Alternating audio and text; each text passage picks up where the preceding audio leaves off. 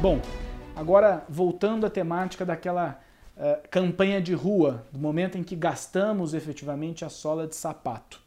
É, é muito comum, especialmente no interior, interior tudo é mais bonito quando a gente fala de eleições, né? A gente precisa confessar é, que lá realmente há essa, essa participação mais é, pujante das pessoas. É muito comum aqueles chamados é, carros que ficam passando né, com alto-falante, com aquela música chiclete do candidato.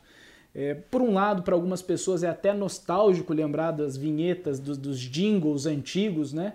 É, que lembra de momentos é, da sua vida, passagens da sua vida, mas por outros, há muitos eleitores que até mudam o candidato de tanto que não aguenta mais ouvir aquela música que domina os nossos pensamentos. E preocupado até com a saúde mental do eleitor, o que fez o legislador?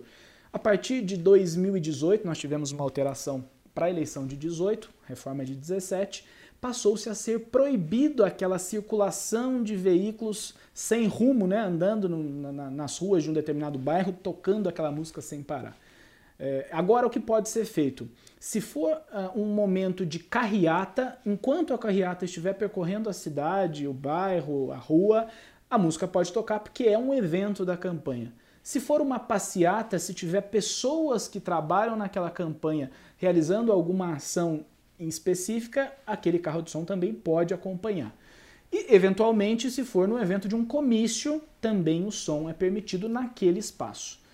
O brasileiro, como é sempre muito criativo, teve a ideia em 2018, eu cheguei a ver dois casos assim, eh, não aqui no estado de São Paulo, mas é, isso chegou a existir, de algumas campanhas que juntavam cinco, seis carros e continuavam a infringir a lei, dizendo que aquilo era uma carreata. Veja, a gente está diante de uma situação dessa de uma tentativa de fraudar a legislação. Isso pode trazer, sem sombra de dúvidas, problemas. Não recomendo nenhuma iniciativa nesse sentido. Então, se for a carreata, se for a passeata ou se for um evento mesmo da campanha, e aí não é obrigatório que o candidato esteja. Há quem entenda que tenha já é, apresentado interpretações nesse sentido, mas eu discordo absolutamente disso. O candidato não precisa estar. Bastando que seja um evento da campanha, é possível a utilização do carro de som, inclusive com os jingles de campanha.